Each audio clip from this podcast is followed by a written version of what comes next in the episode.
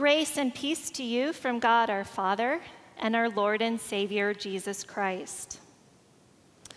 Well, hello, viewers and at home worshipers. It's nice to see you, kind of.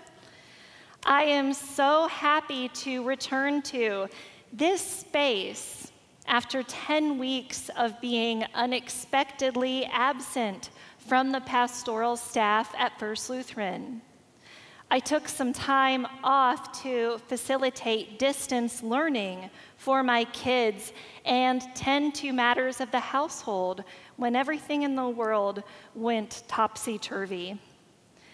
I know what it feels like to be on the other side of that screen, to worship on Sunday morning in one's pajamas.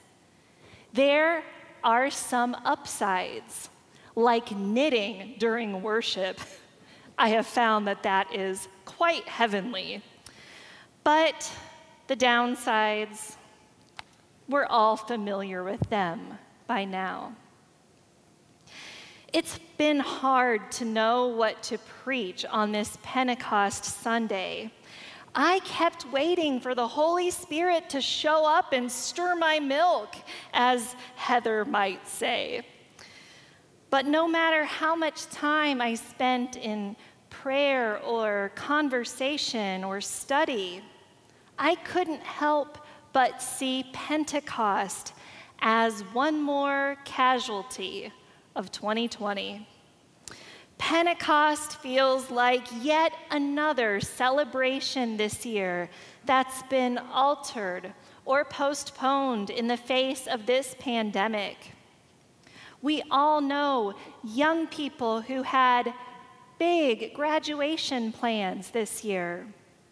We know loved ones who had set wedding dates, planned big travels, or even funerals. We know congregations with 100 year anniversaries. So many celebrations or big life events have not gone according to plan this year, and I'm inclined to list Pentecost 2020 among them. I want to see you all here dressed in red. I want to hear you sing. I want to see the kids waving around red ribbons. I want to hear scriptures proclaimed in other languages, but all we've got today is English. It's the birthday of the church, right? So where's the party? And don't tell me the party is on Zoom. I've had enough of Zoom. But here's where I think we can find our good news today.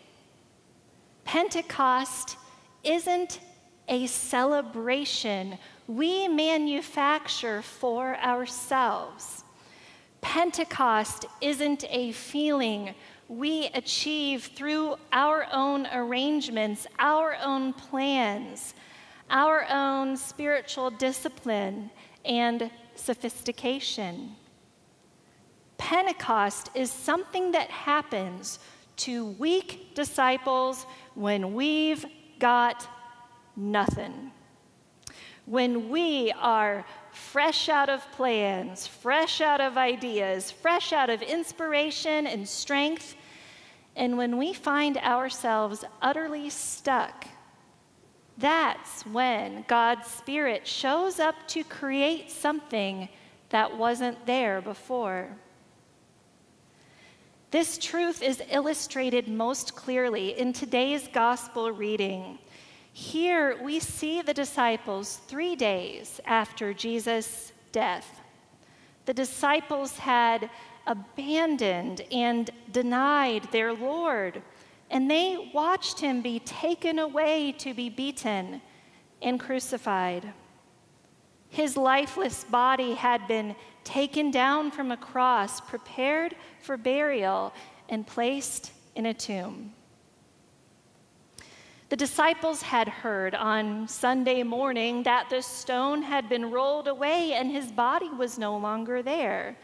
They heard Mary Magdalene's announcement that she had seen him, but they hadn't experienced any resurrection joy yet, only confusion, worry, and chaos.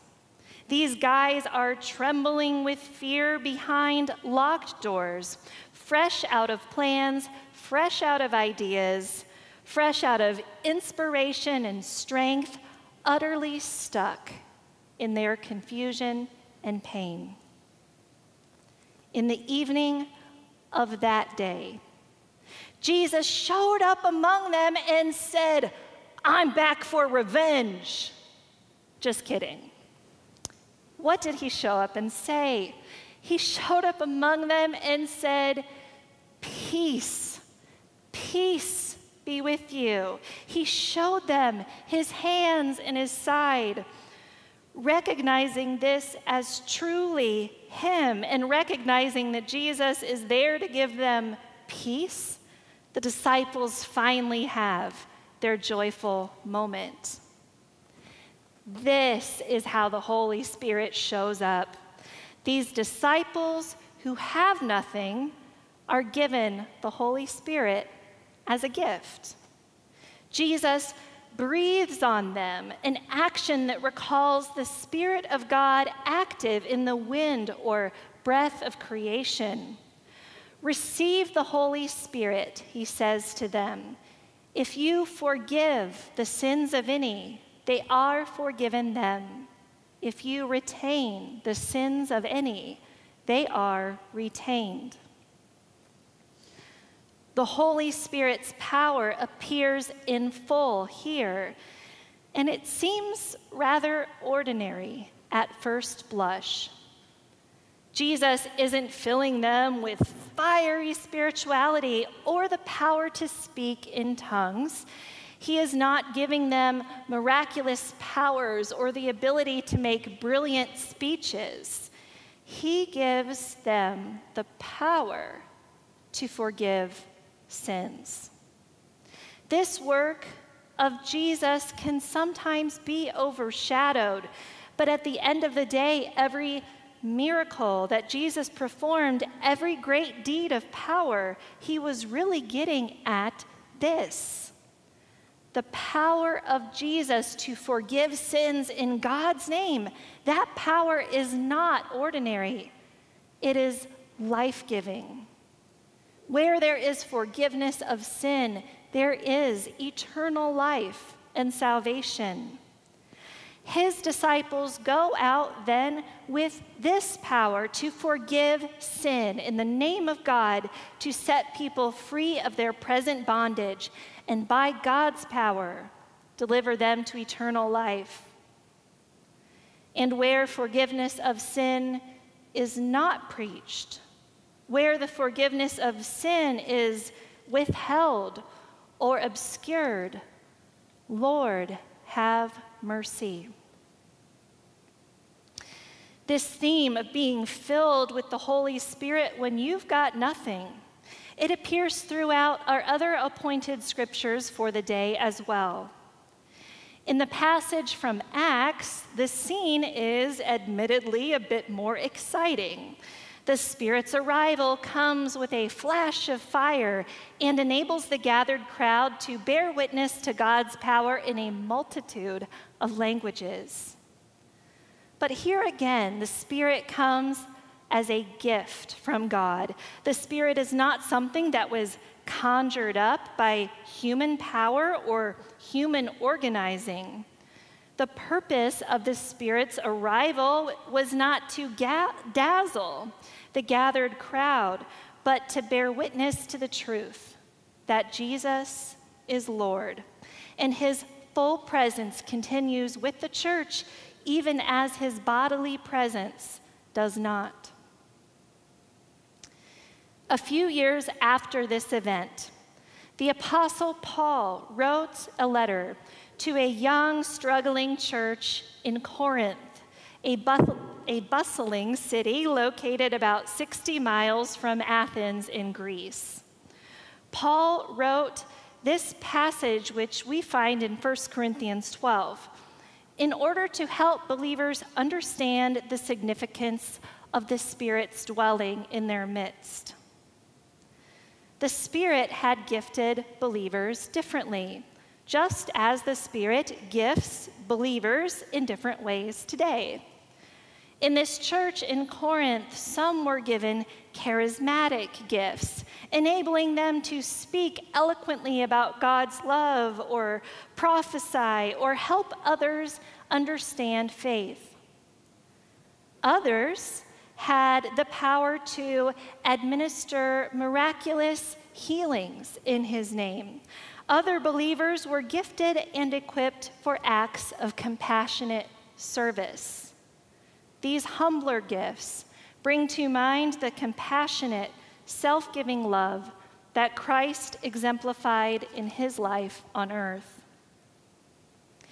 Arguments arose in the church about which individuals were more spiritually sophisticated, which gifts proved that you had the power of the Spirit within you. Paul reminds members of this church that all manifestations of the Spirit are not a power, they are a gift. By its very nature, a gift means that you were given something. You did not earn it or achieve it yourself. Paul reminds the believers in Corinth that no one can say Jesus is Lord except by the Holy Spirit. Believers are blessed by the Spirit with gifts, so the church can testify to all the world that Jesus is Lord and so they can forgive sins in his name and thus deliver this powerful word of salvation. The Spirit is given to the church not for the sake of some razzle dazzle, but for the sake of the common good. I'm going to switch gears a little bit and tell you something that a friend of mine said to me last week. I have a friend, Mary Jo, and she's in her 70s, I think. I don't know for sure. But I wanted to talk to Mary Jo about something, and so I called her and said, Hey, can we get together and talk? We can chat by phone, we can meet on Zoom, or if you're comfortable, we can mask up and maybe find a place to sit outside and talk. Mary Jo politely declined my offer to meet in person. She told me, I think I'd prefer to talk by phone now. You see, I've come to understand that at my age, I'm not vulnerable, I'm valuable. That phrase has been tumbling around in my brain for days now. I'm not vulnerable, I'm valuable. When I think about this Pentecost Sunday and what it means for us as a church, I come to understand that to God, the church is both vulnerable and valuable. Without the Holy Spirit, none of us can say that Jesus is Lord. Without the Spirit's power, we've got nothing. This feels very true to those of us who are growing weary of the church's vulnerability in the face of the current pandemic, as well as other challenges that face believers today. But just remember, when we are fresh out of plans, fresh out of ideas, fresh out of inspiration and strength, and when we find ourselves utterly stuck, that's when God's Spirit shows up to create something that wasn't there before, something valuable. God's Spirit fills a church that is vulnerable and makes it valuable. I would be remiss if I didn't end this sermon with a wonderful word for you today. In the name of Jesus Christ, by the power that He has now given to the church, I say to you, your sins are forgiven. You are claimed for life, created anew, and declared valuable by our Lord and Savior Jesus Christ. You have His Spirit within you. Live the rest of your day and the rest of your life in the knowledge of this grace. Amen.